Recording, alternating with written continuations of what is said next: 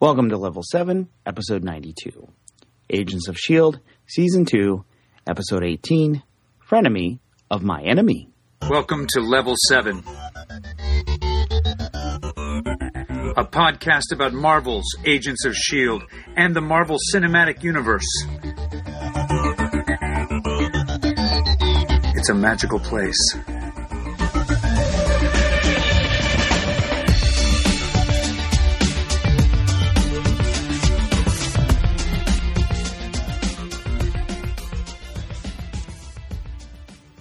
Agent Daniel here, back in the hub. But I'm not alone. I'm here with. Agent Ben, Ben Avery, and I'm here, and I'm ready. Daniel, That's great. Hey, do I sound different? slightly. Yeah, I, I've been yelling a lot. Uh, I was gonna say you sound like you have a head cold or something. You know, maybe this is the thing we need to finally make sure that our voices are differentiated well. Yeah, and I can try and talk uh, deeper. But I, again, I, I just feel like it's all scratchy. Yeah, and if There's I go, lots of yelling. I go down, and then you go ah, and then people, yeah. Hey, but that's not why we're here. Mm, well, technically speaking, is why we're here. Yeah, good point. But dude, have you seen the pile of news? It's only four items. Oh yeah, it's gonna take us three hours to get. It. I know because I have opinions about every single one of them. and we know I do. Hey Ben, let's can we go to the in, can we go to the intelligence report? Yeah. Shield intelligence report. Okay, so we got four items of news. One is a non-item that would be a fifth, and that is there was a buttload of trailers that got dropped last week. I know, and the best, the absolute best, Star Wars Rebels. for what? Star Wars Rebels. Oh, I Not- cried you cried a little bit. a little bit. I'm a grown man. I Yes, cried a little bit. Okay. I mean, sure, seeing seeing Han say Chewie we're home, that was exciting. But there was there was a reveal in that Star Wars Rebels trailer that answered questions while leading to new questions. But wouldn't you have rather had it answered? Uh, why are we talking about that? We're not talking. We're not here to talk, talk about Star Wars. This is not Welcome to Level Tatooine. Good point. Good point. Okay. News item number one. You want to take it? Or am I? No, it? I want you to. Mostly because I don't have that note open. Oh, I just figured you'd go with whatever was most exciting to you. Uh, Daredevil is getting a second season. this is uh, on on Netflix next year, 2016, and you know it's kind of funny. Um, frankly, I wasn't expecting this. Were, were you? I wasn't expecting it so soon. I mean, when does Defenders drop? Well, that's the thing. They have. It sounded like they were going to do two of these 13 episode seasons every year. So it would have been 2017, I guess. Yeah, Because so this is 2015 gonna- is, Dare, Daredevil and Jessica Jones. 2016 would have been Iron Fist and Luke Cage, and then Defenders would have been after that, right? yeah. So, uh, so does Iron Fist get pushed back? Does Luke Cage get I pushed? don't know what this means. I, I don't know I- what this means. I, I, I mean, Daredevil's been great. That's the thing. It But really I- was good. I really want to see Iron Fist. The thing is, I saw a lot of people just, you know, they watch the last one and then it's just like, oh, now what? Oh, I want more. Oh, Well, who would have get ready for expected? Jessica Jones? Yeah, exactly. So that's my thinking is, okay, well, we'll get Jessica Jones. He'll be a guest star, so we'll see kind of what's going on every, you know, maybe in two episodes or something. Well, let's be blunt here, buddy. What do you do now? You get ready for your rewatch for your your summer episodes of Welcome to Level Seven. Yeah, yeah. I mean, that's what we would do, and that's what, of course, you, dear listener, are are obviously, you know, that was part of your summer plans as you're plotting Yeah, your for, vacation. for some people they need time. Yeah. But here's here's the thing. Does this mean we're going to get in 2016 Iron Fist, Daredevil, and Luke Cage? I certainly hope so because I again I really want to see Iron Fist. Yeah. As you know, Ben, I've actually picked up some Marvel Epic Mm-hmm. collections, Yeah. and there's a Power Man and Iron Fist one coming and an Iron Fist one you know, two separate ones, and I'm really more excited about those than some of the ones they've already put out. So the thing is, I've watched people say we want, you know, oh, now I have to wait for second season, and I was just thinking, there's not going to be a second season. Literally, today, when I saw the news that there's a second season, this morning I saw someone post, I now I have to wait for second season, and I didn't say anything, but I wanted to, and I was just thinking, nah, sorry, man, you're you're you, Jessica Jones.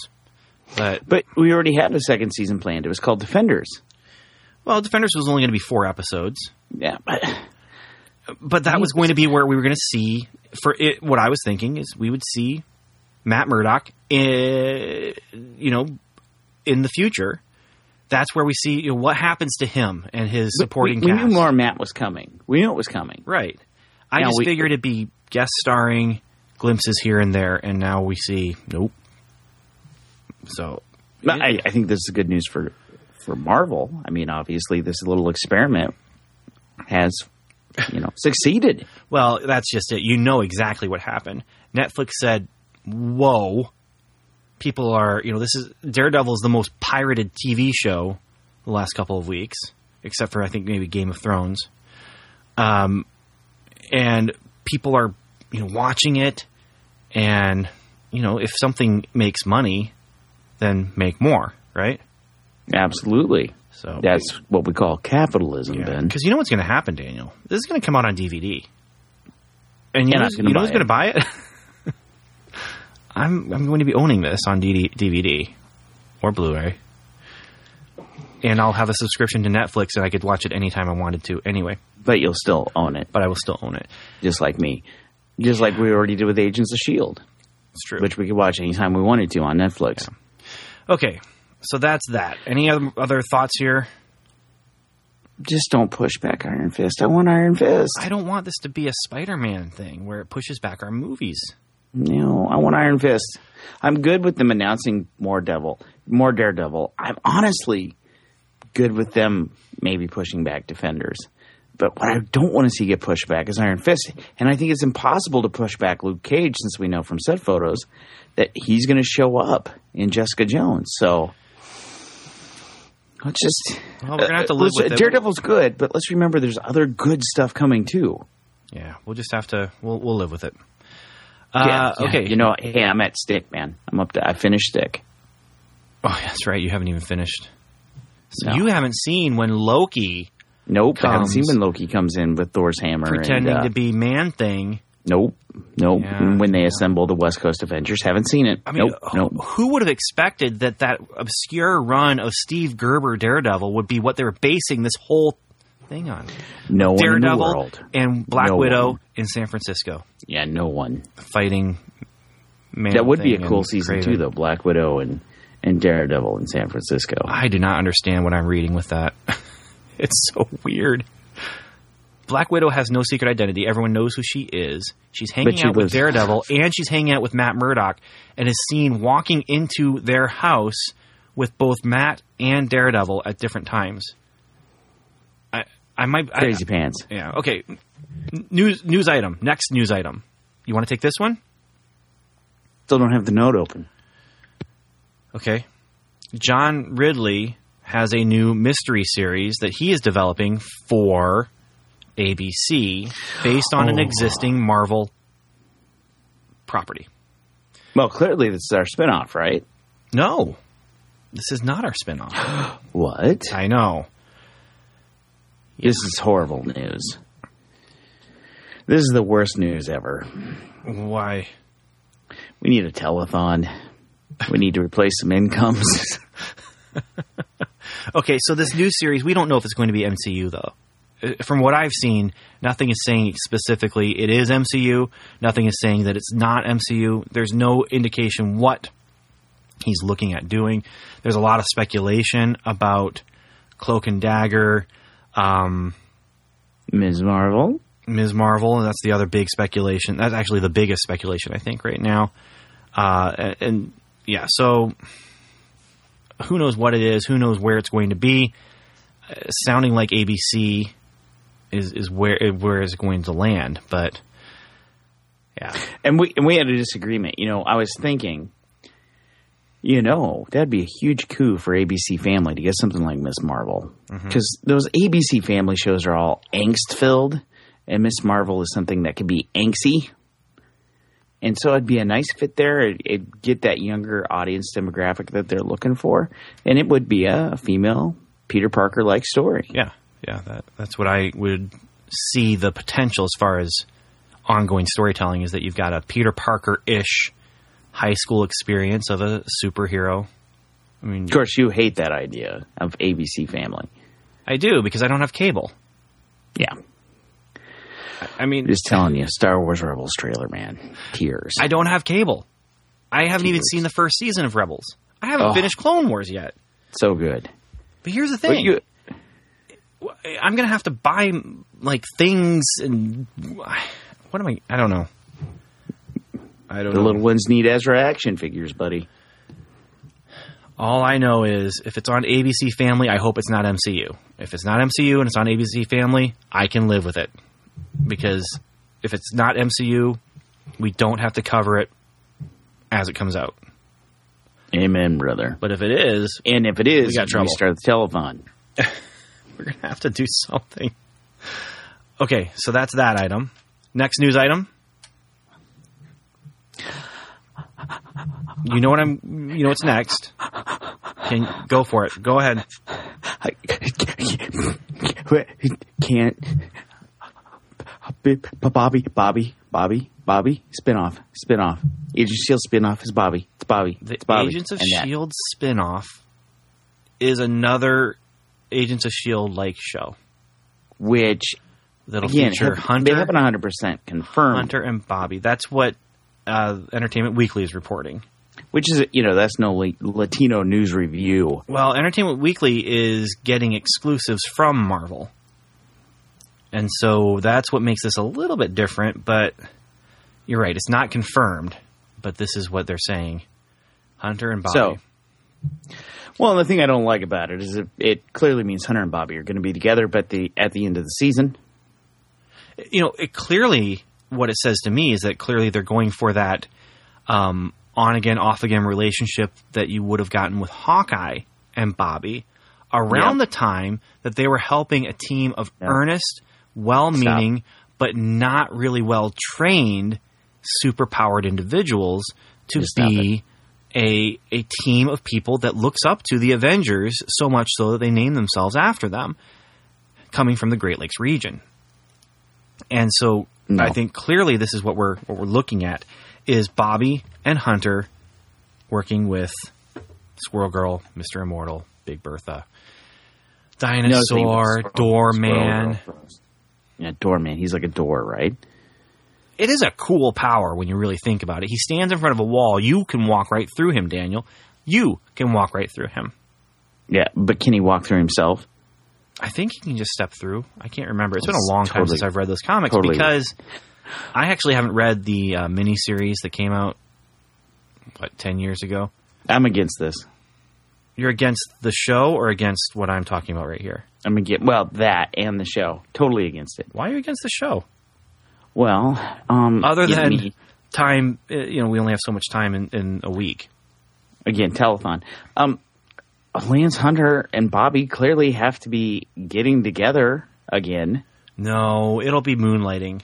No, yeah, it's Mister. They're going to be um, uh, a couple working for Shield, No. Taking Coulson's orders, and clearly, if they're on their own show, that means Bobbi's not going to be just brightening up Tuesdays. No, it's not going to be Scarecrow and Mrs. King or whatever. No, no, It's it's, going not to be Scarecrow. moonlighting. Th- th- those were uneven partnerships, Scarecrow and Mrs. King. This Yeah, is the they were as both said, on Mr. the and same Mrs. Smith. page. Whatever. Yeah. You get the idea. This is a Mr. and Mrs. Smith. This is a moonlighting. claiming. Moonlighting. You know, they belong together. We know they belong together, but they don't want to be together. Well, Bobbi wants to be with him again. Wow, but you know, Hunter, he says tonight he's never going to spend time with her, never going to work with her again, never going to cut a deal. Yeah, he cut a deal, a deal for an entire television show. Now, Maybe. what does this Maybe. mean? Is this going to be 22 episodes or is this the new Agent Carter? That's the other thing. I mean, looking at both the last news item and this, we could be looking at what's actually going to be the Agent Carter thing because there is, you know, word on the street is that Agent Carter is 75% guaranteed to be renewed. What does that mean? 75% guaranteed. That's not a guarantee. It means it's 25% guaranteed to not be. Mm-hmm. It could be one of these two things happening. and let's be honest, Ms. Atwell does make movies. She gets busy. Yeah. She was in Cinderella. Hey, uh, um, but can I just just say, What? get serious for a moment, Ben? I'm a total hot mess about this. Uh, you, you can move on now. Next news item Nicole Perlman and Meg LaFauve. I really hope she doesn't listen. I think I'm. You should really act Okay. confident when you say that name. Nicole Perlman and Meg LaFauve are going to write Marvel's Captain Marvel. Captain Marvel being about Carol Danvers. Uh, these people, Perlman was the first writer on Guardians of the Galaxy, while the other person, Meg LaFauve, uh, wrote or co-wrote Inside rather, Out. Inside Out. Inside Out. Yeah. Yeah. So I'm hearing a lot of people just be like, oh, Marvel, good for you. Pat on the back for, you know, diversity and, and, uh, you know, that's so brave of Marvel to do this. And I'm just like, that's bunk, Wait. man. This is what they should be doing. Don't congratulate them for doing something they should be doing. Wait, wait, wait. We're congratulating Marvel for being smart enough to hire the person who co-wrote the movie of 2014. Yeah. No, this is what you do when you're making a movie. You find the best person to write it. And especially if it's a movie that's going to be, you know, diving into, say, the psyche of a female wait. main So the- character. And you know, these people are great writers. So I mean, Inside Out I haven't seen, but it's a Pixar movie. And if they hired her to write a Pixar movie, she's good. yeah, story is so important to them, so incredibly important to them. This isn't brave. This is what they should be doing anyway. There should be more diversity, yes. So Perlman don't should congratulate them for doing things the that they should be doing anyway.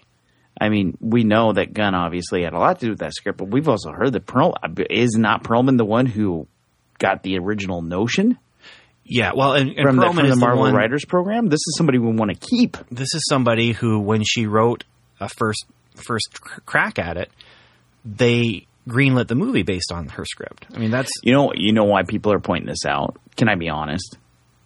go for it. Director of Wonder Woman left. Yeah, that's true. I mean, when you talk about Marvel DC, I know uh, DC for years has been un- unable to do anything successful with Wonder Woman. For heaven's sakes, we have Wonder Woman now and Bobbi, um, literally. Um, and here we see another female pro- uh, female property under the Marvel banner moving forward, and not only moving forward, but getting good writers. Shepherded forward by great writers who are going to be able to write this, I think, better than any male writer could write, even a good male writer. And this is very encouraging because, you know, Inside Out is meant to be, I guess, kind of a psychological comedy, Yep. you know, and that I'm assuming is going to be fun. Guardians of the Galaxy, fun. Does this mean Captain Marvel, fun? But yeah, And, and I will say that this should be encouraging to both men and women in the Marvel writing program.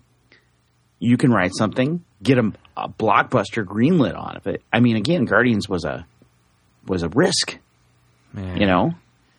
And then if you can be successful, they'll continue to grow you. Well, not even grow you; they'll continue to use you and pay you buckets of money, lots and lots of money. Well, I'm just gonna say, don't congratulate Marvel. Tell them, you know, just do it. Just be diverse. You know, don't congratulate people for doing what they're supposed to be doing. Anyway, Ben, you know it would be fantastic uh huh. if we get out of here before it's four a.m. Okay, time for the mission report. Let's do it. Mission report. Okay, you ready? Yeah. This is the frenemy of my frenemy. Or no, the frenemy, of my enemy. Of my enemy. which, eh, it's an okay They're- title. They're not all winners, Ben. They can't all be winners. They can't. It's just all a be winners. title. I mean, this isn't Little League where everyone is a winner and no one loses. This is this is Agents of Shield titling, and This can't- isn't youth lacrosse where every no, no, there wasn't. Not everybody was a winner on Sunday. Nope, okay. nope. So Standing here's tall, something buddy. that stuck out to me at the very beginning, and I'm just going to start that with that right now before we talk about the plot. Okay.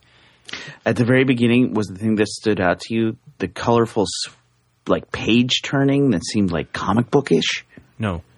It was that in the previously on, they included Ethan, the guy who was, you know, going to go go for a hike.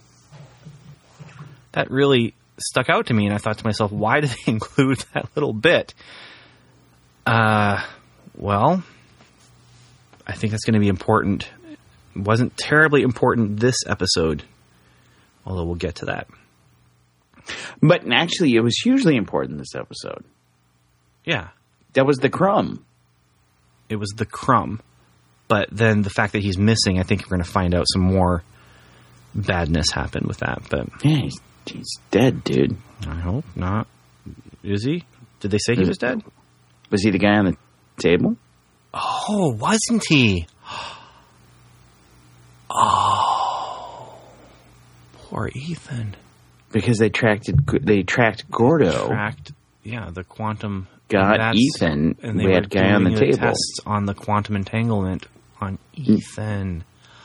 I didn't even notice that. Oh, I didn't. man. I didn't really look at the face either, but I'm guessing that that's Ethan. Okay.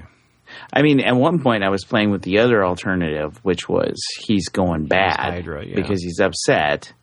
Oh no, I thought But he was just Hydra and ju- just already because how else? But but again, when he got into this whole quantum entanglement thing, and it became clear that we were tracking Gordon, I was like, oh, he was the guy you're on the table. You're right. Yep, I bet you're right. I mean, I'd have to go back and re- rewatch that, which I can't. Right But I now, I'm could, and I'm not going to at this time. Okay, well, let's just let's get the plot. We got three plots going on. Which one do you want to do first? Let's do Skye. Skye. Okay.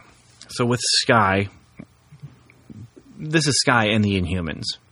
All right. So first off, we have It's like a band. Yeah, it does. Skye and the Inhumans. They're going to win the battle of the bands, Ben. That's right. They're going to win the battle of the bands and get enough money to fix the boat so they can. uh, okay, so uh, Cal and Jai- Jiaying are talking to each other, and you can tell she's just humoring him, but he just wishes that he could um, be who he was for Skye earlier. Problem is, well, they're sending him away, and they're going to drop him off like a like a puppy. We'll get back to the puppy metaphor. Meanwhile, Skye and Lincoln are having a heart to heart. Lincoln he reveals he knows those are his are her parents, but uh, coming out of that, we move away pretty quickly. Skye realizes what their plans are, and so she goes and kind of um, confronts Jiaying and realizes Cal is meant to be a distraction. They're going to let him go, and they're going to let him do what he does and get angry, and it'll take some of the heat off of them. This guy's not ha- real happy with the plan, so she goes to Cal, seems to feel bad about him, and asks if, you know, when you go home to pick up your things with the, my air quotes, that that's what he thinks he's doing when they're sending him, not realizing they're not going to bring him back. But she says, Can I go with you? And it's his best day ever. Then Skye confronts Jiaying about Cal. He's not a puppy, he's a pit bull. We need to take care of him. I spent all my time trying to find you, and now you're just going to let him go. I know how he feels blah, blah, blah. Basically says, I'm not asking you to let him stay, just let me go with him. So, guy goes on a father daughter date down in the city. Best day ever. In the city, uh, to, she's going to soften the blow of leaving him behind, but all the stuff he wants to show her, it's been 20 years. Most of it's gone, except for the office. So she goes to his off. Oh, wait, I missed it. She uh, swipes a phone, calls May, and reveals where she is to May and Pointy Shield. So Pointy Shield now knows where Skye is. Lincoln has been spying on them. And this is when we find out that Ethan went missing and all that kind of thing. And the question is, okay, it's not so much um, how do they know who he was, that he was one of us? Who is it? So Skye visits Cal's old office with Cal, real, and he realizes though when Lincoln shows up, basically, oh, you're not saying, uh, you're, you're not coming with me just to keep me company. You're actually saying goodbye, right? And of course, Lincoln's not the only one coming. Hydra's coming, and then of course, Hydra's not the only one coming. Curvy Shield is coming. It's Coulson. It's Ward. And so we have our three plot lines come together at this point. I think we need to stop right here. Yeah, I agree. We need to stop. Okay. At this point, So we're going to stop right there. Uh, so, uh, thoughts about the Inhumans plot line that we have here? well, one thing that really comes out to me in this plot line is, despite the fact that she's been in Afterlife, Skye still really identifies herself as a Shield agent. Absolutely. She- she's thinking like a shield agent she's worried about people you know dad's going to cause trouble he's going to kill people because he's going to get angry so she's worried about the safety of others that aren't part of the inhuman group she's also you know identifying herself as a protector under the fact that she is a shield agent she doesn't seem to resent shield even though they sent folks after her and she straight out says at one point you know i am a shield agent She does. So- you definitely have the cross purposes of Skye and Jiaying. Jiaying is the leader of another tribe of people, the Inhumans, while Skye belongs to the tribe of Shield and humanity. She's still wanting to protect humanity. Jiaying's not interested in that. She wants to protect her own. And it's a good dichotomy that you've got going there, mother and daughter. Absolutely. So even though she's going to return, I mean, she is a risk in the Inhumans in the sense that you know, if Shield ever did make contact, and Shield wanted into Afterlife or know more about Gordon, she's going to squeal to good old AC because, well, she's a Shield agent. Yeah, this is it's it's good drama. Um, now, I, I'm still there's a little bit at the beginning where it kind of felt a little soap opera, but not nearly as bad as last episode. And the drama here, it's good and it makes sense, and we understand both of their motivations. Jiaying, she's motivated. A, Skye is her daughter. She wants to have a relationship and take care of her daughter. But B, the Inhumans are her people. They are the people that she is committed to. They are her family. Even though they aren't related necessarily by blood, I'm not sure how that all works yet. It seems like it's just random people who are born with the gene at this point. But Well, we'll, but, we'll but there's a genetic link to the gene. But it doesn't seem like everyone who is there is actually, you know, from the same family or from the same region or anything like that. No, no. I mean, they're spread across the globe. But they're family. But the, yeah, and the the gene is carried in families. Um, a good example, again, this is pulling from Marvel six one six. In the Iron Man comic books, uh, when Inhumanity happened, there is a storyline in which uh, a young man cocoons. No, and a young man doesn't cocoon, but his family does. And he, there was a lot of jokes about the fact that he wasn't a biological child, you know, that mom might have cheated on dad. Um, And so, out of anger, because this coco- the cocooning confirmed that he wasn't a family member, he destroys the family's cocoons, and then he cocoons. Um, So it's very much Tragic the irony. gene. The gene is in families. So well, and obviously, every- you're looking at Skye and her mother. Yeah. So I mean, it is carried genetically. It's just you know everybody doesn't turn into an inhuman because you still have to have the Terrigen. Yeah. So then we also have Cal here. And I'm feeling a little bad for Cal. Cal was a nice guy. He was part of Doctors Without Borders. I mean, that's that's where nice doctors go because they want to help people who can't find the help that they need. And he was going to do that for just two weeks, but he ended up, you know, falling in love. But they were planning to return to Milwaukee. Right. Wisconsin. Because it seems like Wisconsin is the center of the Marvel Universe, not New York. It's the Great Lakes, man. I'm telling you. I'm telling you. But I mean, he he wants to be who he was before he was all jumbled. He you know, this is some stuff where I I I still don't think he's a nice guy. I, obviously, he's not a nice guy, but there's tragedy involved in what brought him from point A to point B. And Yeah. He's definitely still in love with his his former wife, or I don't know if they're still married or not. What what you what they're considered, but he's obviously still in love with her. What's interesting is he doesn't have a hero's arc; he has a monster's arc. Mhm. He was a good yeah. man, tragic figure, has become a monster. Now he may not be physically scarred in the same way like a Raina is, but I'll, I'll also argue that Raina's physical transformation isn't what makes her a monster. She was a monster before she met the Terry. Gas. Absolutely, absolutely. So I if anything, her outer appearance is a physical manifestation of her inner psyche. Absolutely.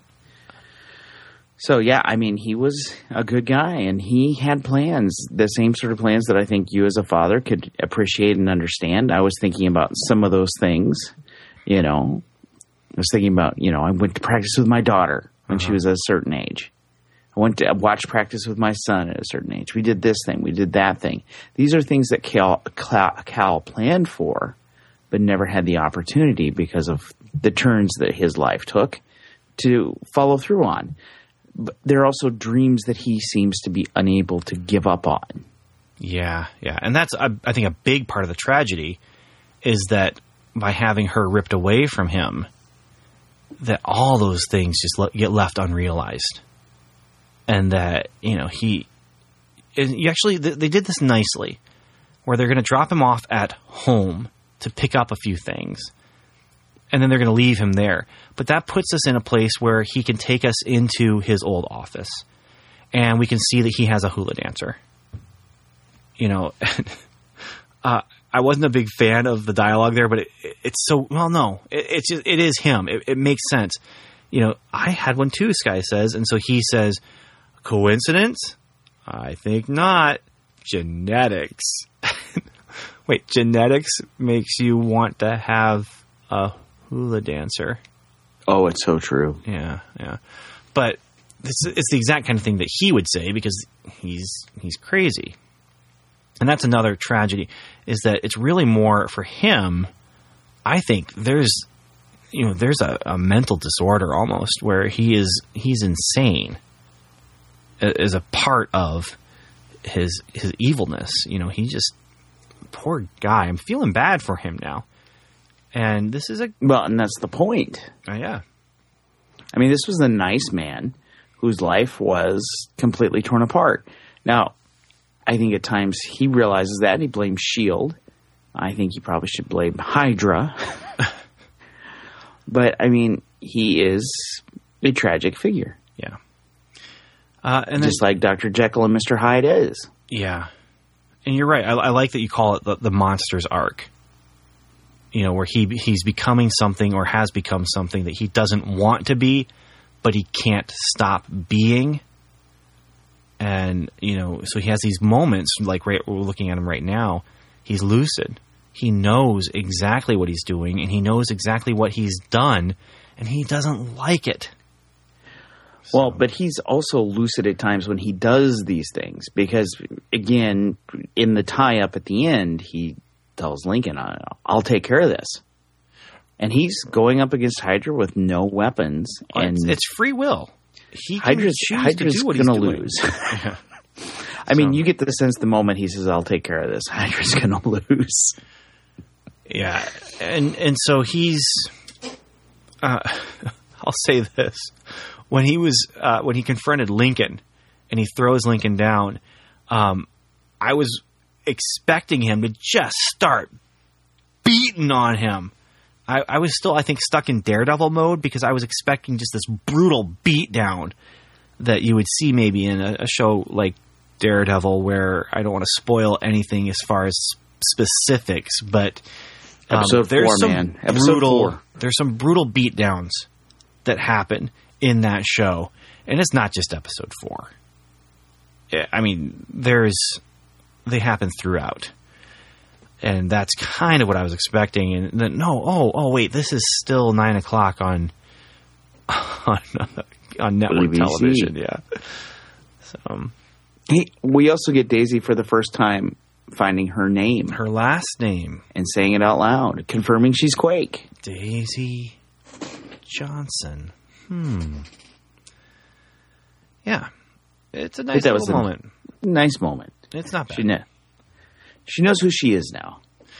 So I, all the Inhuman stuff is it's it, it's interesting. It's good. Um, I I get the feeling that there's some like in the writers' room. There's some of the writers who just aren't quite sure how to handle it and make it feel natural. I, I there's some unnatural feeling dialogue going on. There's unnatural feeling choices going on.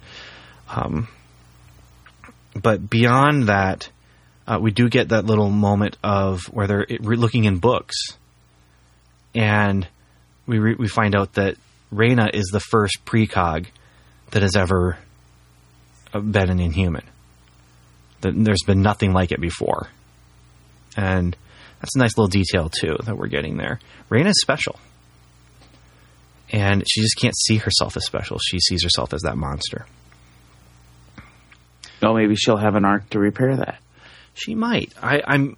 I really want to see where they go with Raina. We didn't see much of her in this episode, but Raina is a character that if she has a redemptive arc, I'd I'd go along with that.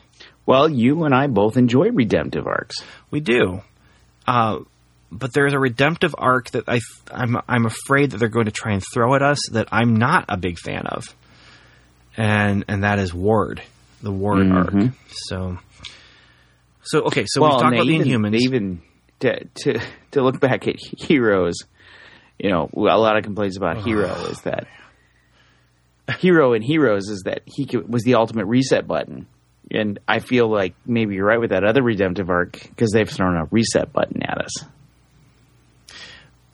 Oh, but the reset button they threw at us, we we need to talk.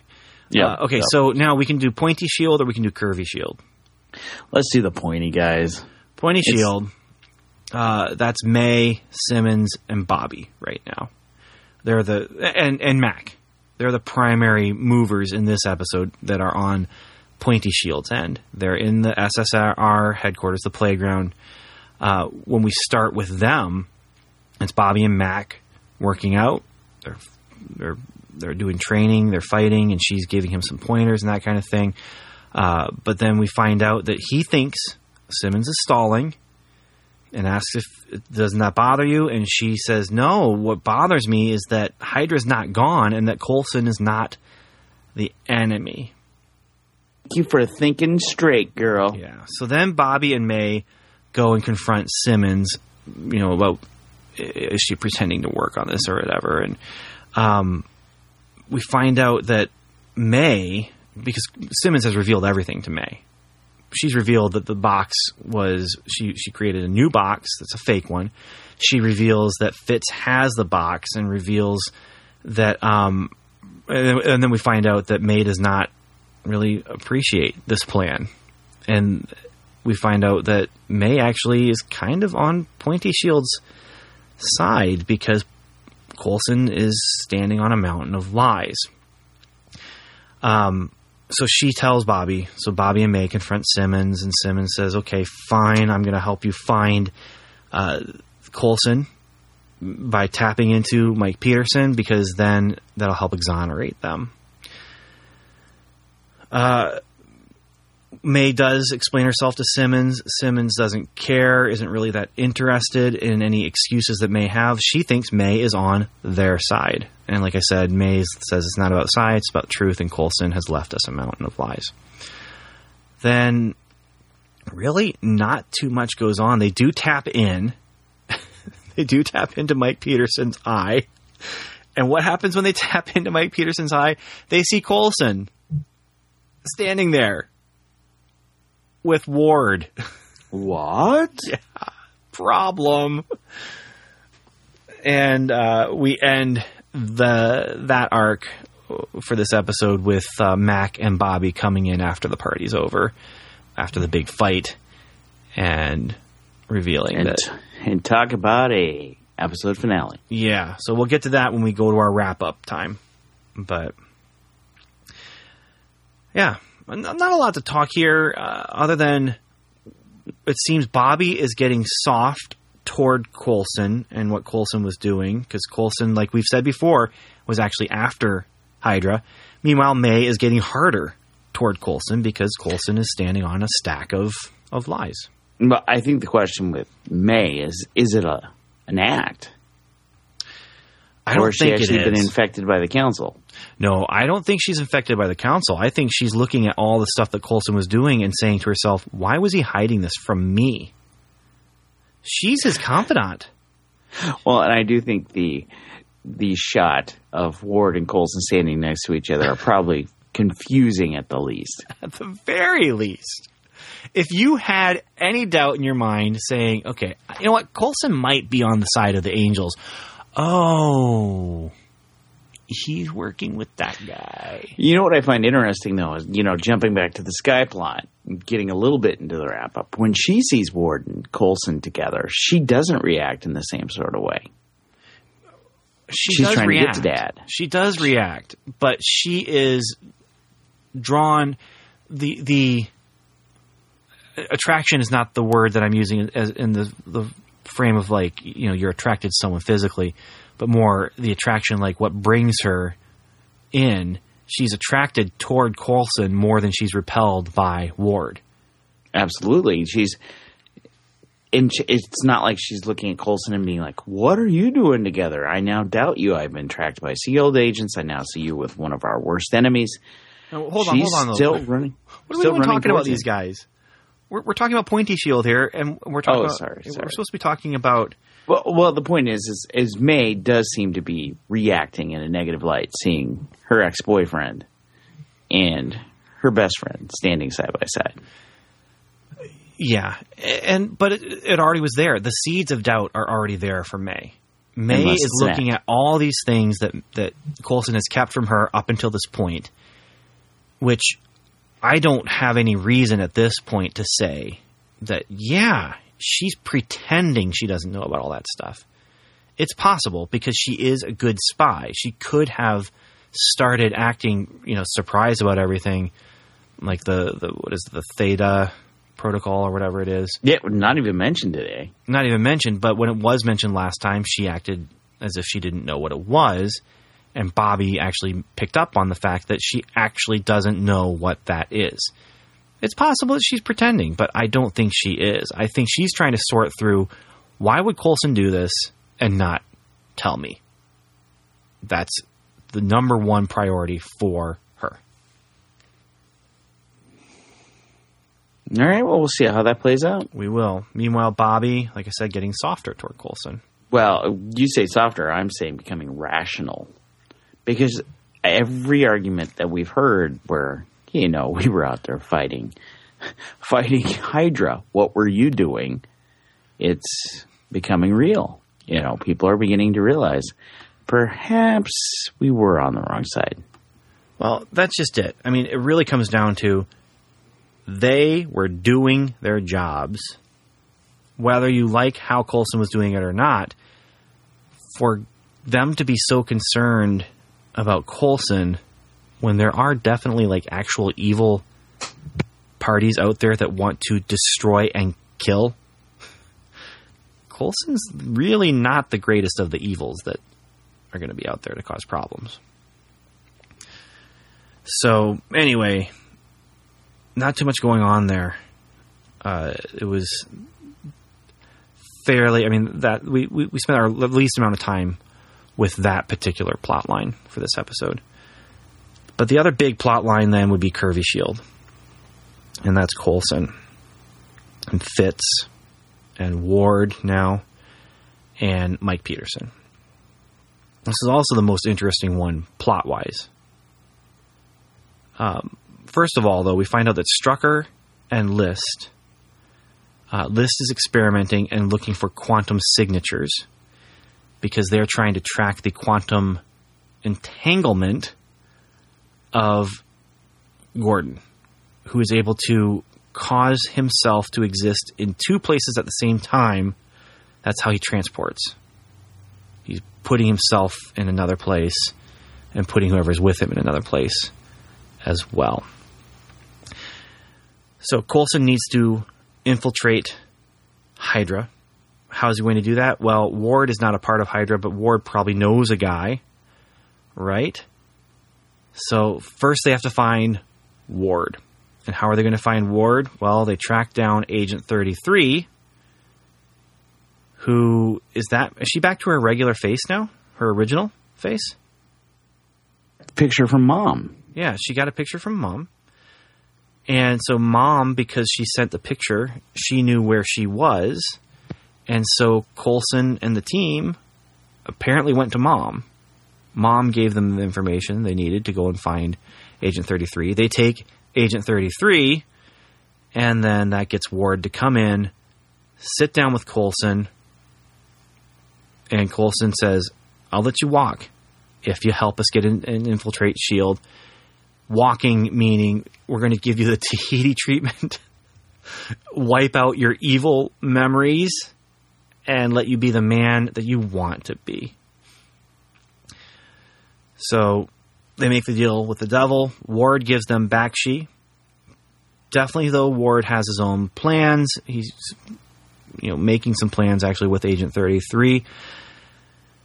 This leads to an awkward plane ride with where they are talking about what they're going to do. End result is Fitz actually tries to kill Ward. He wants to go after him. They pull him back. Can't blame him. Mike Peterson is going to go into Hydra with Bakshi, pretending to be Bakshi's bodyguard. And so Bakshi goes into Hydra uh, under Ward's agenda more so than Coulson's, potentially, is what it seems like. Because then he offers to give List Mike Peterson, who would be great for their team if he just had a compliance upgrade and became compliant. Well, after this offer, Coulson believes that Ward has turned on them. This we get that uh, you know the Mexican standoff. That's our midpoint episode, mid episode twist point, where everyone's pointing guns at each other except for Agent Thirty Three, who has a knife to Fitz's neck. The standoff ends because Mike is targeting everyone. He is going to start fighting them and kill them, and Coulson needs them alive.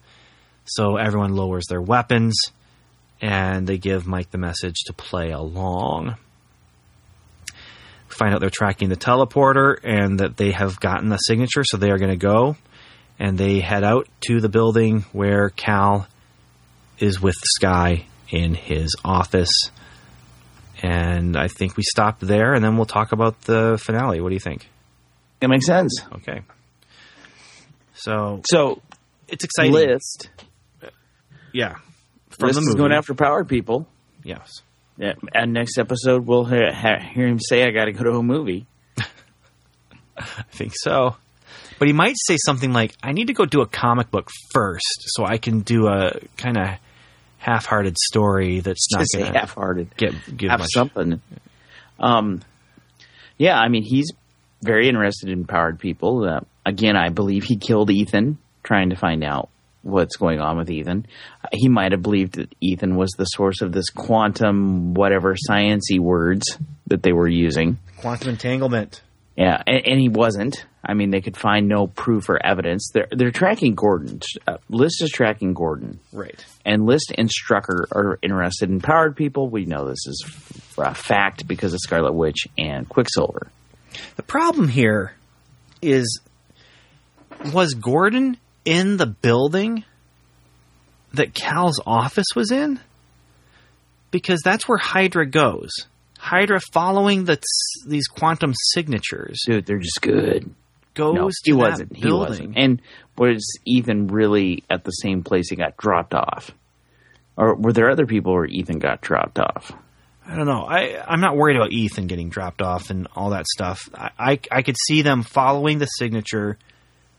Gordon's gone, but Ethan's there. You know, he was going off to hike by himself in the mountains or whatever. So they come to that spot. Gordon, he's maybe started hiking. He's a couple miles away, but he's the only one. So they get him. They do the experiments on him to find out if there's a quantum signature or whatever. It's all very Trek no babble, so to speak. But Gordon wasn't in the building. No, he wasn't. That's not where he dropped them off. He didn't drop them off in the building. What is it that caused Hydra to actually go in? I mean, I would say that. just let me make this simple. yeah. We need a no prize answer. Okay, so why why would Hydra go into a building where now they were dropped off because building? because there was residue from the teleportation on Skye and Lincoln, who were both inside the building. my no prize would be that possibly Lincoln, when he was on the street, watched them go in the building and had K- Gordon drop him off in the building then instead of just walking in. but because they were dropped off near the building. All They I were- know they were dropped off near the building. And Shield Shield then was going after Skye's phone signal, which was also near the building. I just it just doesn't feel you know that's the one big misstep for me in this episode is that you know why are we going there because that's where the thing is. How do we know the thing is there? Because it's there, and that's what the script tell, tells us to do. The thing at the place at the time. Yeah. Yeah. Um, Ward Ward. getting Ward, is Ward in love? Is he in true love? Uh, sure, he's got a cactus. I've never brought Mrs. Butcher a cactus. I actually have brought Mrs. Avery a cactus. I have. So is it a sign of true love? Well, we're still married. Cactus man. We're still married, and that was very early on. I- I think so. I, I don't know though. I mean, I I'm suspecting everything he does. I'm thinking to myself, Coulson, yeah, you're gonna have to try and outsmart the fox here, but you know, be aware that anything that Ward does, you know, the whole Tahiti, Tahiti arrangement, that I don't think that holds any weight. I mean, Tahiti is gone. It's Well, no, Coulson. I think Coulson's got access to the brainwashing parts of Tahiti. I don't think he's actually going to do it, though. I don't think. Well, he, but a- a- again, this is our our hero's hero reset. You could redeem Ward by erasing him and allowing a new Ward to be in there. Which, by the way, a very comic booky sort of answer. yeah, I got a uh, crazy, crazy, crazy scenario for you. okay. Ward loves Tara, Kara, 33. He's willing to sacrifice for her. What if he wants the Tahiti scenario? Because then he can be a better person for her. I mean, that's seeming to be what Coulson is offering.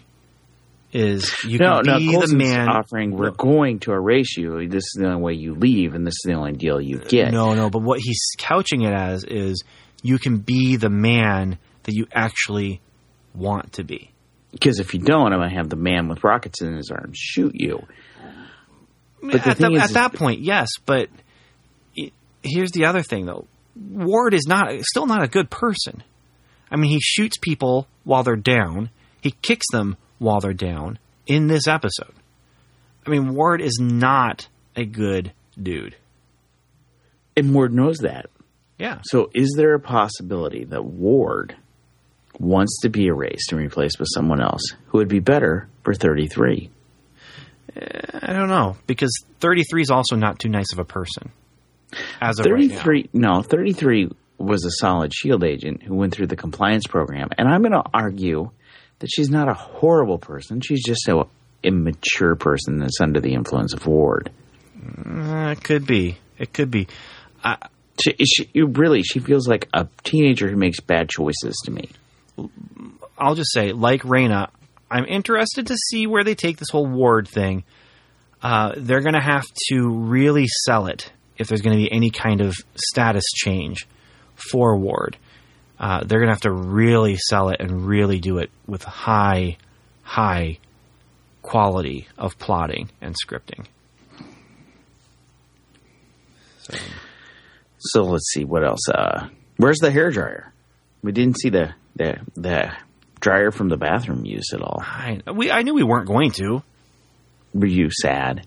No, no. I uh, I knew it all along. They weren't going to go there. If they went there, I would have been ecstatic. But I'm not sad that they didn't go there because I knew they weren't going to. It, it is interesting though because Fitz is willing to work with Ward under Coulson's direction. Now, yeah, he tries to kill him. Well, wants to kill him. I don't know if he. Keep, I don't keep your mouth shut, silly Ward. But he's I don't know willing if he can actually get to, to try. He doesn't try so much as he wants to and almost acts on it. But again, this is the man who ruined his life, as some Yeah. might believe, created his his uh, brain damage, and yet he's still willing to be a good soldier, good agent, and follow through with orders. Because you know what? It's more about Coulson and Skye or whatever. It- and let's throw in a little it- hunter. Than it is about. Yeah, than than it is about Ward. yeah, I mean, Hunter makes it clear this is the job. Sometimes you make deals with bad people. Mm-hmm. and it is the job. I mean, that's the life of a shield agent. Being spies is a life of compromise to get the job done that needs to be done. You know, they make the hard choices that the rest of the world doesn't even want to know about. And that's why they have secrets. Bobbi, hey girl. This is why the director keeps things secret. So, uh, yeah, Coulson, we get some good one-liners from him, though, uh, even in under uh, situations where it's not a great situation. Um, Coulson gives the stick and carrot line. You know, we tried the stick. Here's the carrot. Get me inside. I put you through the TD protocol. Or protocol. And Ward says, "I like who I am," but that's where Coulson says, "A murderer and a traitor." Yeah. You know what felt weird to me at times? What? The fact that it didn't feel weird when Ward was backing up Coulson. Uh, yeah, it didn't. I mean, It wasn't like I, I wasn't overly like, oh, Ward's not gonna, you know, Ward's gonna shoot him in the back. Now there was once where I was like, oh, this is perfect time to shoot him, Coulson in the back. But really, I was like, okay, well, Coulson's gonna be safe because he's got Ward. Yeah, well, and and Ward did. He he earned his keep. I mean, he could have let Coulson. You know, a guy had the drop on Coulson. Coulson turns before Coulson has a chance to pull the trigger. The guy drops, and it was Ward who dropped him. So I. I'm, I, I'm, I've got conflicted feelings about Ward right now. I'm, I want to see where they go with this, but at the same time, there's places I don't want them to go with it unless they can really do it well. Because here's my concern: it's They not- gotta use they gotta use a reset button. They have to use a reset button if they're gonna redeem him because he's a murdering murderer murders, as you would point out. here's here's the thing that I'm worried about. It's not about the redemptive arc. I believe in the redemptive arc. You know, I I write my own stories have redemptive arcs in them, and I like watching stories that have redemptive arcs. It's not is it believable that he could have a, a, a redemptive arc. It's will they write it in a believable way? That's my main concern is that not will they do it, it's just will they be able to do it well after having set up so well that he is not a good person. They did a great job with that. A great job with that. And you know, they're going to have to then work through how are they going to how are they going to do this right? How are they going to And, and that's the thing. How are they going to do right? They have to make it feel organic. Yes. They have to make it so that it doesn't feel like they forced it. that it is actually part of the story. Exactly. Exactly. Because again, going back to the heroes experience, people complained about Hiro was just too easy of a reset. And at one point, because of that, they changed his powers. See, that's not where I would go with heroes. When you're talking about heroes, and in this conversation, I would go with um. Oh, I'm blanking on his name now. Sky. No, Talking about glasses. no. Um. The Spock. Oh, Sylar. Sylar, Sylar. Uh, he, he had some redemptive stuff kind of happening, but then he can he counts like a yo-yo. Yeah, Um, that- the problem is, is They they went back and forth, and they knew, oh, he's popular, so let's do this. Oh, but he was popular because he was evil, so let's pull it back. And I thought that's where you were going to go because Well, that's th- one of the things that kind of turned me off on Heroes.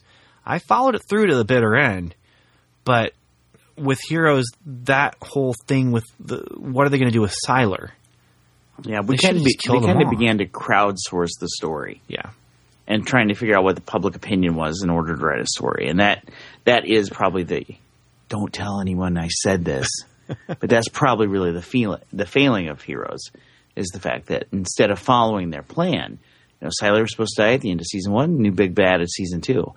Instead of following it, they adapted because they had an actor they liked and that the public liked, so they began to kind of crowdsource the story.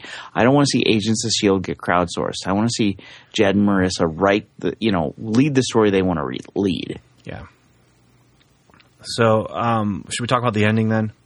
Yeah, let's do it. Okay, so we have big fights. Uh, Hydra is coming through. Shield is coming in. Um, Lincoln has a fight, a short little little thing with Deathlok, zapping Deathlok, and it's not really doing what it normally does to normal people. So what's the deal there? But then List comes and takes them both. Uh, Coulson and Ward they come running through, and you know they're trying to rescue people, trying to find Skye, and that's where we have the moment between Skye and Coulson where she comes. And, oh, Coulson! You almost expect there to be, you know, fans blowing their hair back as they run towards each other with their arms extended, and the music swells. But um, it is a reunion, and you know, my snark aside here, it was a good reunion for as brief as it was. It f- felt right to me. They have their reunion, but it is very, very short lived because Gordon shows up. Gordon's going to take her away, but instead, uh, Cal jumps in and they all three leave. And so Shield is left, uh, po- uh, Curvy Shield is left. They need to get out of there. They're outnumbered. I believe that this is the quote. We're outmanned. This is Ward to Coulson. We're outmanned, outgunned, and our only backup is Fitz. And so they're going to get out of there. Hydra gets out of there. Bobbi and Mac from Pointy Shield come in after the dust has settled. The party's over. She feels like it's been an hour now that they've been gone for an hour. And then we come to our tag scene at the end. And this is a good tag scene. We hear Coulson's voice. Bobbi and Mac go in. There Not everybody's good. Yeah, not everybody's gone. They go into Cal's office. Coulson is sitting there. He stands up, puts his hands up, and says, Take me to your leader. Well, that's going to be interesting. The director of Shield versus The the board. well, directors of Shield, I should say. Yeah, no, it is going to be interesting, and if anyone can unite these two factions, it's Coulson. Could that happen with Hydra, where if you had two warring factions, eh, the leaders would have? I think it's possible they could come together and say, "Look, we're going to destroy ourselves completely. There's going to be no winner here."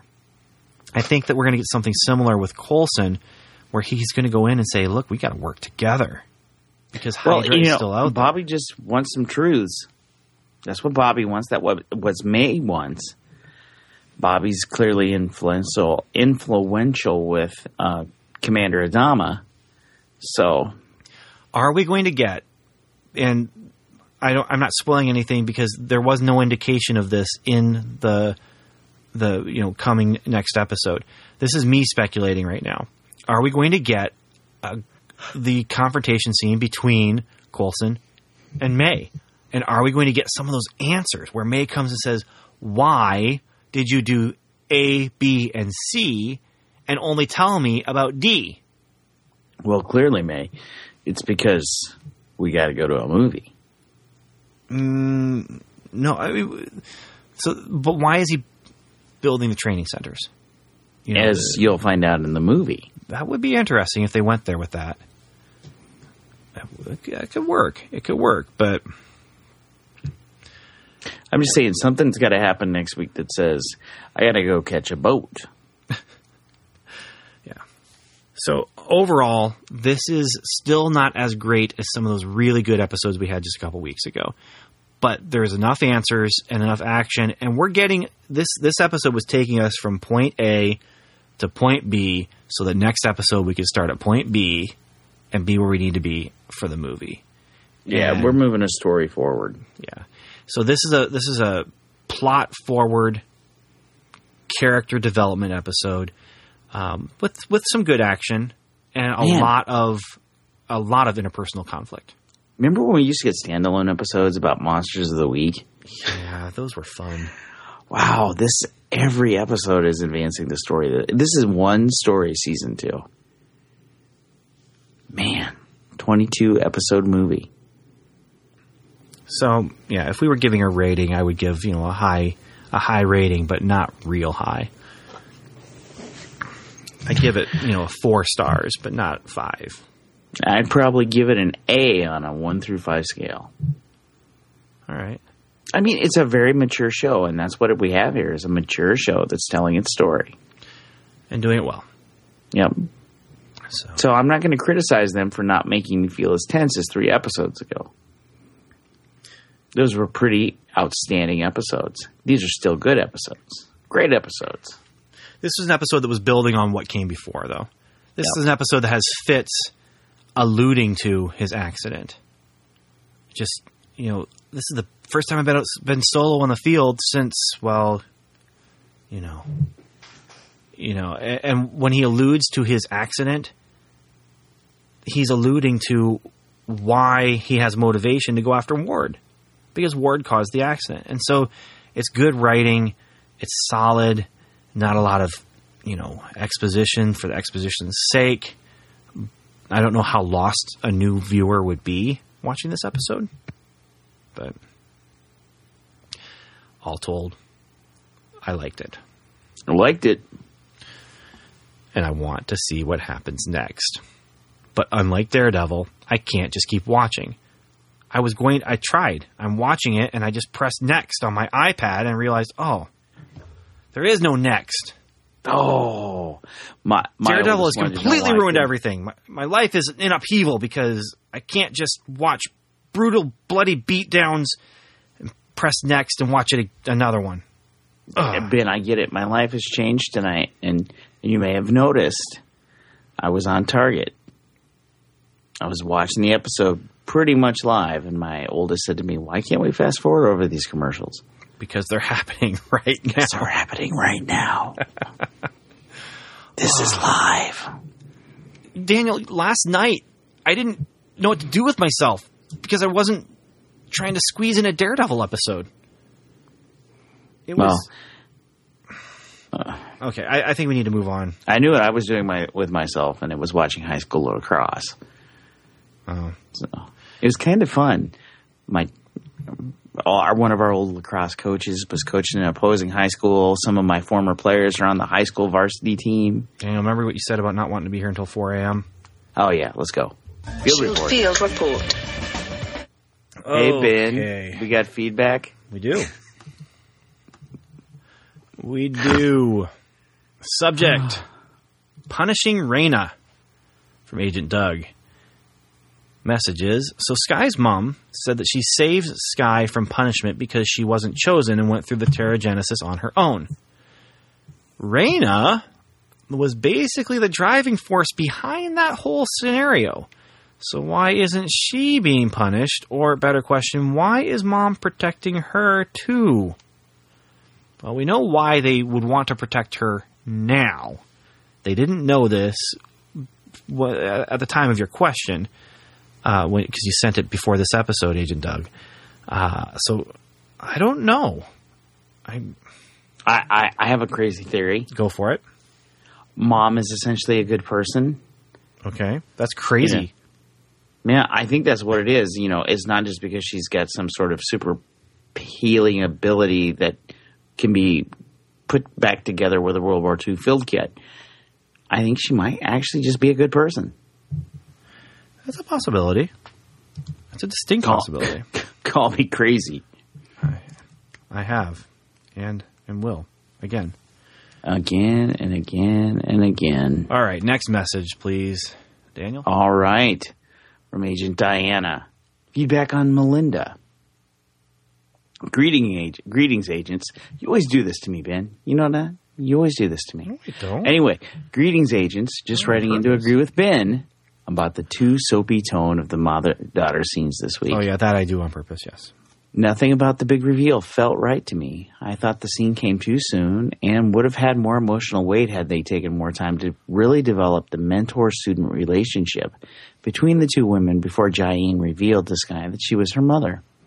I think the fact that they only met last episode is part of the reason Jiaying's deep down, I think you knew line and the I was too afraid to hope response sounded so ridiculous.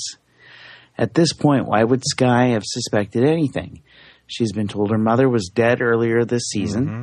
For that scene, we would only we'd only seen Skye and her mother together three times, and two of those scenes were short. If there was supposed to have been some instant special bond between Skye and her mother before Skye knew who she was, I didn't think they did enough to show us that.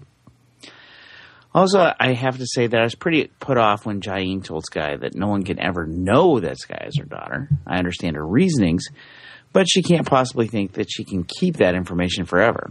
As bad as things might be if everyone knew Skye's parentage now, I can only imagine how much worse it'll be if the truth comes out later down the line and it becomes obvious that Jiaying was deliberately covering it up.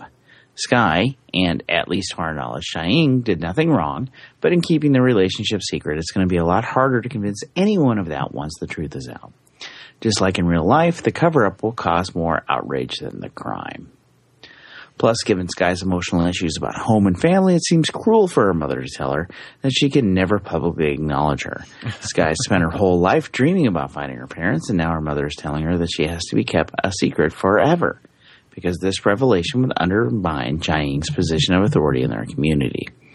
Skye might be too excited to have might be too excited to finally find her mom to dwell on that now, but this could end up being incredibly hurtful to her down the line. I never thought I'd say this, but I think Crazy Cal has a chance at ultimately being the better parent to Skye. Overall, I was a little let down by this episode. Like you, I didn't think there was enough Melinda in the episode Melinda. As much as I did like May's backstory, it really bothered me that her story became as much about Skye and her mother as it was about May. Skye's a character who has never lacked for screen time or character development, and it annoyed me that she took up so much time that should have been used to further flesh out May's past and present. From Agent Diana. And she's got a lot of strong points in here Yeah. that are good. And, you know, soap operas have a purpose in life. I used to enjoy a good soap opera with my grandmother. But yeah, I, for something to emotionally set with us, there just hasn't been enough development time for us. And I would like to point out, you know, maybe in this episode tonight, you were confirmed that Cal is a not horrible father because Crazy Cal was ready to sacrifice himself in order to keep Skye safe. Yeah. Yeah, I, I I'm I'm conflicted about Cal as well, but in in different ways. And again, I'm intrigued. I'm intrigued. But yeah, this this is a very good email. I mean, and I'm not just saying that because I agree with the whole entire thing.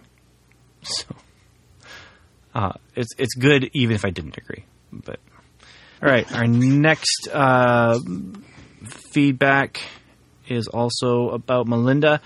It's from Agent Jessica.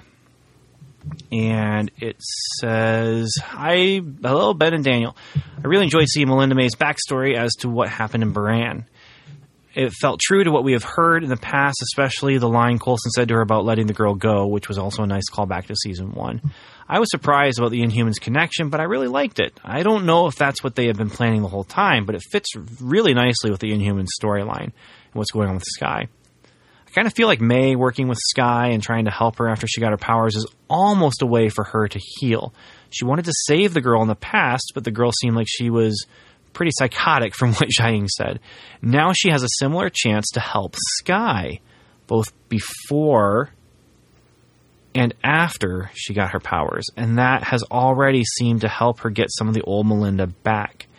She has been more open this season, and I think working with Skye has a lot to do with it.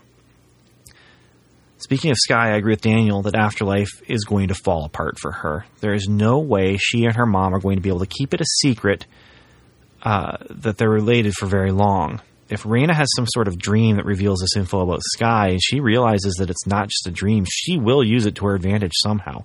And it will cause problems for Skye. It will also be interesting to see how Jiaying re- reacts or what happens to her since she seems pretty high up the leadership circle.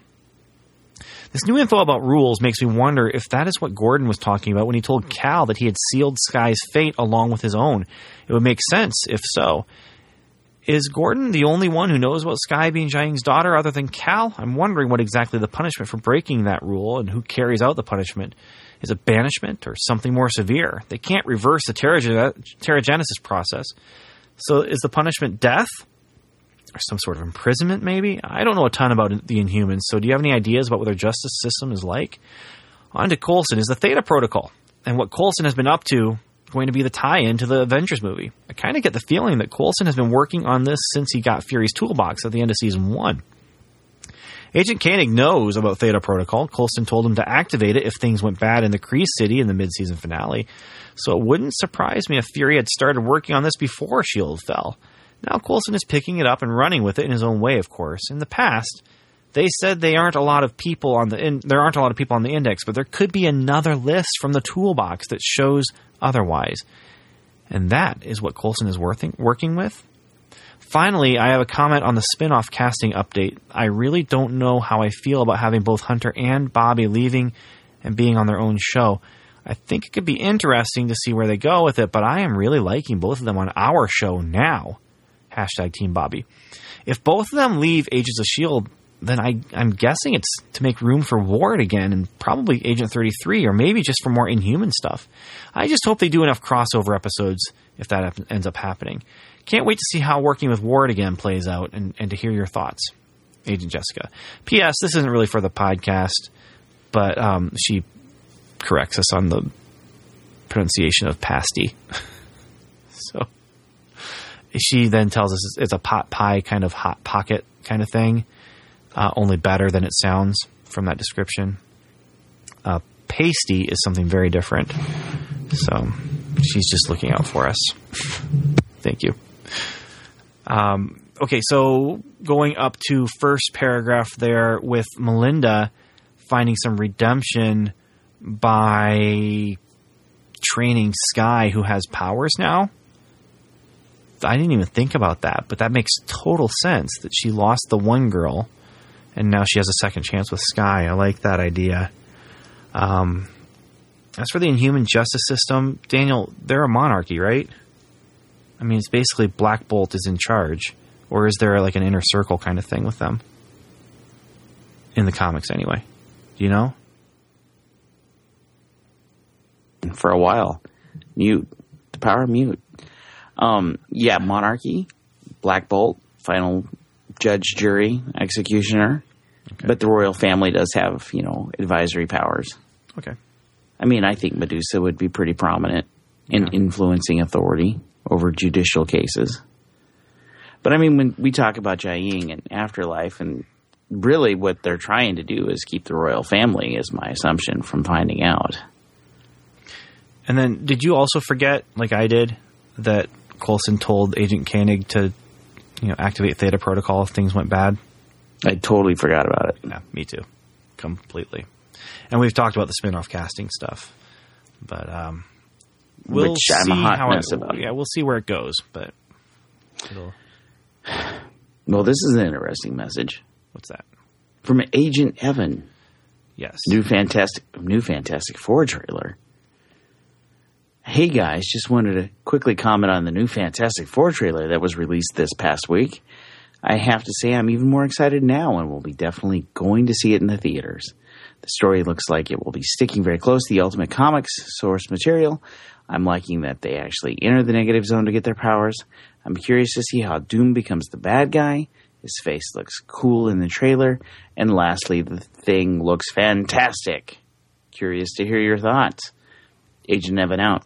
Yeah, I don't feel like really adding anything to this at this time. So I think we should just move on to the next message. I think that maybe if we're going to add anything to this at any time, it's going to be at a time that would be I just feel like right now is don't the moment. maybe after Not- certain things go into place. Not now. And, Not not now.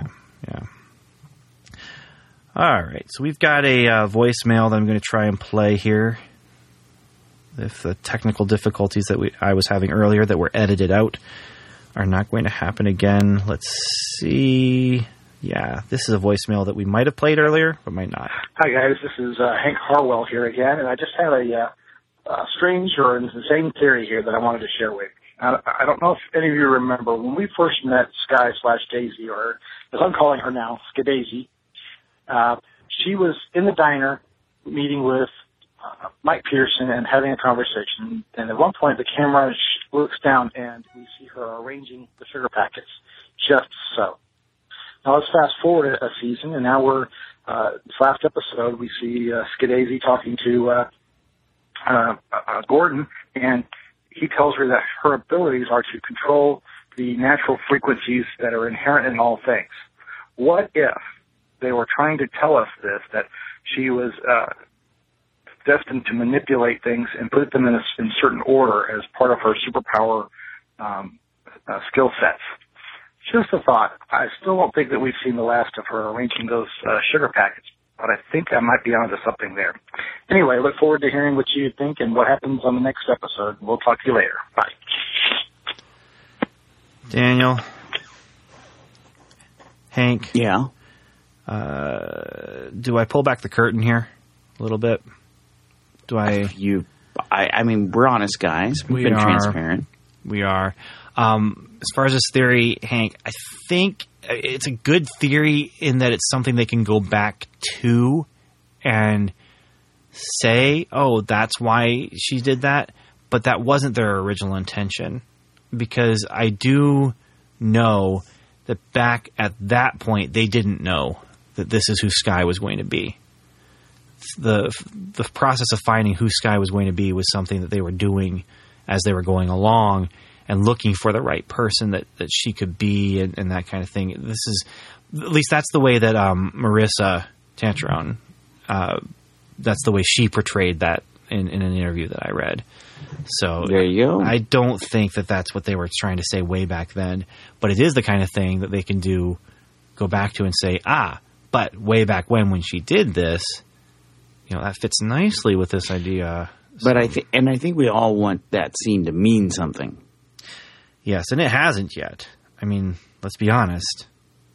They they threw that against the wall, and they I think they were trying to see if it would stick or not. Hey hey Ben. So far, hasn't stuck. No. Hey, can I read you a message from Agent Jaeger Toad? yeah, go for it. um, loving the season, this season of Agents of Shield. So far, my favorite character, at least among the Inhumans, is Gordon. One thing that I noticed about him that I haven't heard in, heard mentioned here or anywhere else is that whenever Gordon uses his ability to teleport, but especially his force field, the energy that's around him becomes from it comes from his shoulders and kind of looks like wings. Think Tyrael from Diablo. I think that this was most noticeable in this scene where he rescues Raina from the shield. I've lost track of whether or not they were Coulson's agents. I have also noticed it at other times, though it is not as apparent when he teleports, probably because it happens so fast. I think that the wing look might be intended to give him an angelic quality. He certainly embodies what I think an angel would be calming, gentle, kind, but with an undercurrent of power and a threat of massive damage if you turn out to be one of the bad guys. So, Ben, thoughts? Gordon and Angel? I well, I think it might be it might be intended imagery. Yeah, I think. And, and I didn't can notice it before. That's the thing is I, I hadn't noticed it before this message, so now I need to be looking at it uh, and looking specifically for it. Um, and I don't know about you, but personally, I really like Gordon. Did you notice how they got around the effects this episode? That when they went to the city to get dropped off, we get Dude, just call it Milwaukee. we cut into it after the effects would have been there. Smart. Th- There's only so much money, man. Got to save those. Got to save Disney cash. All right, and so to prove that we don't just read messages that are complimentary and positive, Hello, agents. Agent John Wilkerson here calling. And I have to say that I- have to provide you with a little bit of inside information. Kevin Feige's last name is pronounced Feige, not Feige or Feig or Fugue or whatever you're saying. It's Feige. He answered that in a Reddit AMA and said it's pronounced Feige. So there you go. Kevin Feige, not Feige or whatever you guys have been saying. That sounds really weird. Second, uh, I watched Daredevil. I mainlined it over the weekend. Well, I, I didn't watch all 13 episodes in a row, but I did watch two or three at a time. And wow, what a great series. It is exactly what you would expect from a from a Daredevil character and what what you would want to see. So, with that being said, looking forward to the next episode of Marvel's Agents of S.H.I.E.L.D. And then, of course, a follow-up podcast to go with it. Welcome to Level 7. So, talk to you guys later. Bye. I think what we were saying was Feige. I'm thinking that we said Figi with confidence. Yes. Here, here's the thing. I'm. I know for a fact I mispronounce many things.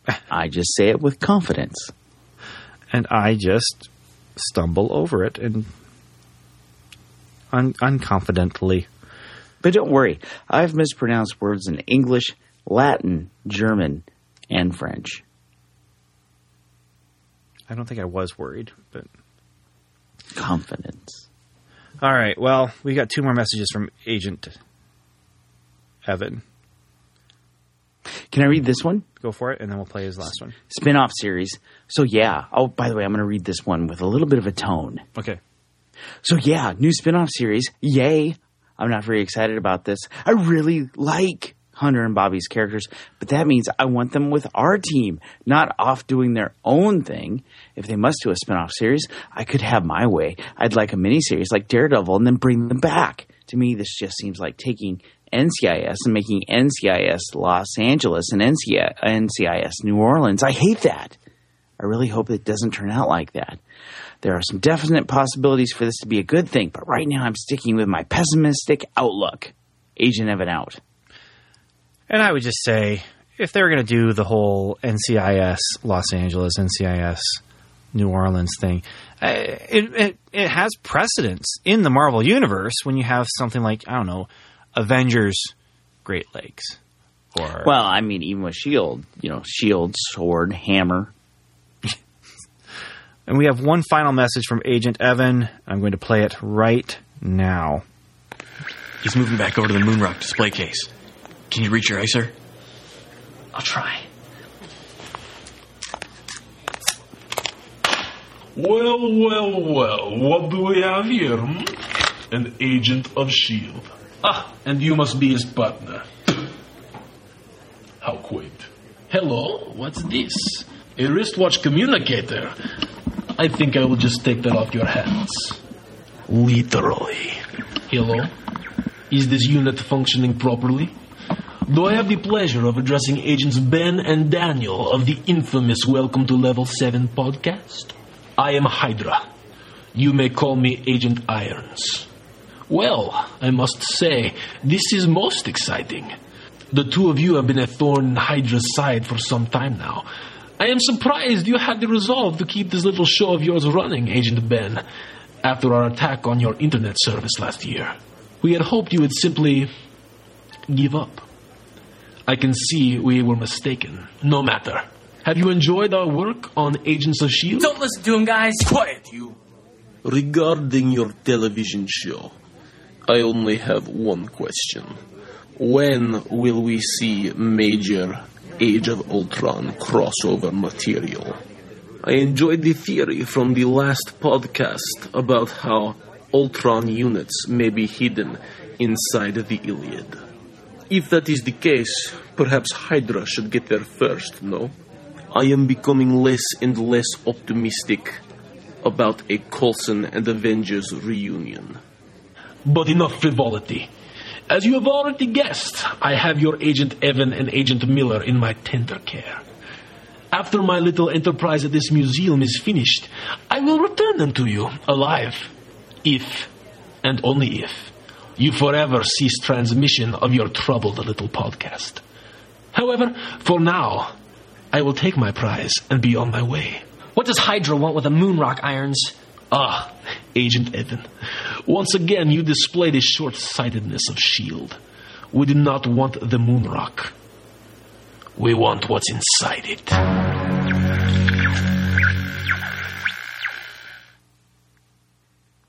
I guess this is the last episode of Welcome to Level 7. You know, I'm willing to take the risk, Ben. Oh, okay, never mind then. Let's just keep going. Okay. Uh, did you think he was going to say that now that I've got them in my tentacles? Because he's Hydra? But then he said tender care. I was waiting for him to just hang in there. Yeah, well. Sorry, Evan. Okay. So, I mean, crossover. We've got two episodes in a row where Strucker's been mentioned. I'm assuming in the next episode, Strucker is going to be mentioned. List, I believe, is going to be an Age of Ultron. He is, uh, yes, he is our connective tissue. So I, I- just don't think it's going to be as strong as it was with um, Winter Soldier. It, what Tuesday after the movie, Coulson sitting around the playground looks over at Koenig and says, "Hey, those Ultron AIs, they were crazy." Uh, yeah. I mean, Maurissa's already said it's not going to be as much of an impact. So, Yeah, and I, I've heard Kevin Fu- Fugi, free free range Floggy, um, uh, he said stuff too. I mean, they, they can't do what they did before because it, it just doesn't work as well. Winter Soldier was already in production when Agents of Shield went into production, and so the idea was they. I think they were knowing they were headed in that direction that Shield was going to fall apart because of a movie. And with this, you know, I think they can they can do some, you know, a what happened over there, those robot things, like you just said, but I don't think it'll be nearly as connected. there we were fighting the robot, you and me, Koenig. Yeah. and then they just stopped. because they blew up the control ship in orbit accidentally when a child accidentally launched their ship into space and accidentally pressed the wrong button and started shooting in the docking bay. Every robot turned off, Daniel, on its own because the control ship they, they didn't Dude. have individual Dude. programming. Dude, dude, dude, dude, no, they've always, the Trade Federation always used uh, a centralized computer control hub for their robots. Doesn't make sense. It makes doesn't perfect make sense. The force. The force led that child to the right place at the right time. Doesn't make sense that they would. You know what doesn't make sense? What? Is in Avengers when Iron Man does the exact same thing, that biological things quit working. But you know what I do? I just go with it. Just go with it. just go with it. It doesn't make sense there either. It makes even less sense. It, it, again, biological. They should be able to independently function on their own. But again, I just go with it. I just go with it. All right. Well, Daniel, I think it's time to wrap this episode up. Maybe do a quick little thing after the credits. That would be, Fantastic. yeah. Maybe we could do that in four four of them. minutes or so. So, thank you for listening, and we appreciate you taking your earbuds, sticking them into the sides of your head holes, and uh, listening to us babble on and on. But we appreciate you listening. We appreciate the conversation on Facebook. We appreciate the messages that you've sent to us, and it's fun. And so we'll stay. We're gonna keep doing it. Uh, Hydra, you don't win. You can keep Agent Evan. We're going to keep having fun, or something like that. Well, this is all part of our elaborate plan. Of course, we have a different plan that goes uh, that's you know above and beyond what we're saying out loud. It it's a two part plan. It involves the trust that we have in Agent Evan and Agent Miller, and the hidden messages in our broadcast. Yeah, sure, I'll go with that. All right. Well, Daniel, I got nothing, man. I know that I've talked about Great Lakes Avengers a number of times in this episode. And all I can say is I understand people don't always like hearing about Great Lakes Avengers. It's just something I like, you know, it's part of my geek wheelhouse. But I do understand some people don't like it. I mean, I know, I know, I see the stink eye from everyone else.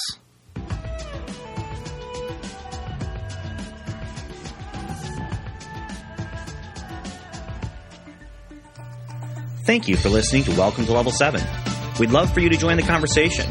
You can leave us a voicemail at 1 77 55, the word level, and then the number 7. That's 1 775 553 8357. You can also like us on Facebook, facebook.com slash welcome to level 7. 7 is spelled out. Follow us on Twitter where we are level 7 pod. 7 is spelled out. Or email us directly, feedback at welcome to level 7.com. 7 is spelled out.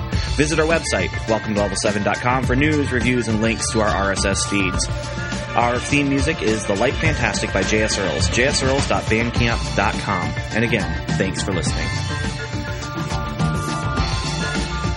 Welcome to Level 7 is a part of the Noodle Mix Network. Find more podcasts that help you learn, succeed, and laugh at noodle.mx.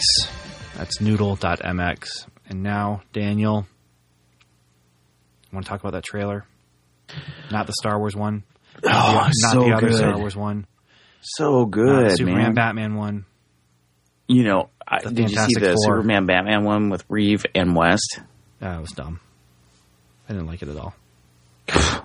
You have no heart. Uh, it, it didn't fit.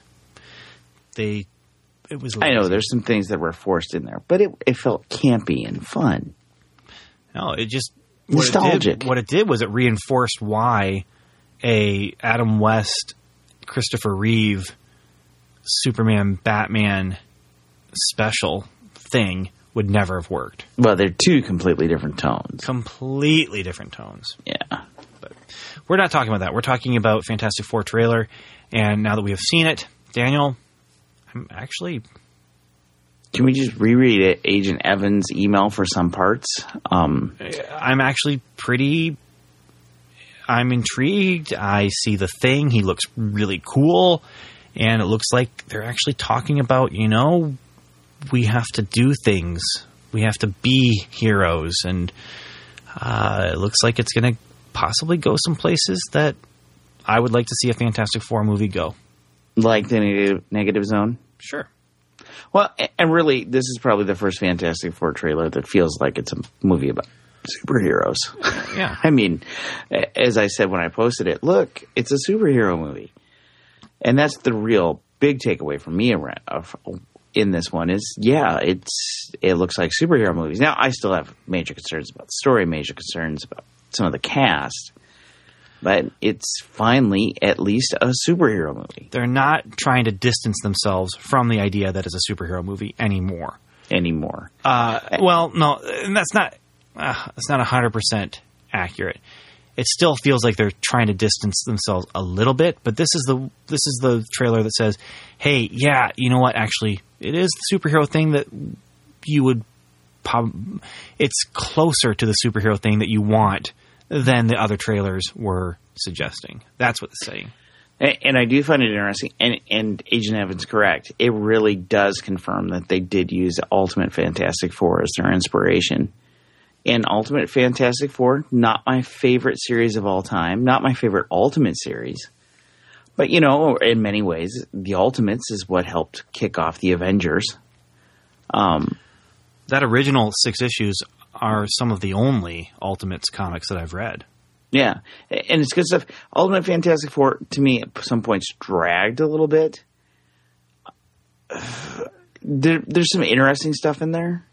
You know, I honestly, for someone who hasn't read it yet, there's some really interesting stuff. There's some familiar faces that are villains in Ultimate Fantastic Four run. But again, you know, it's Fantastic Four, so no, we just have to wait and see. We'll go see it.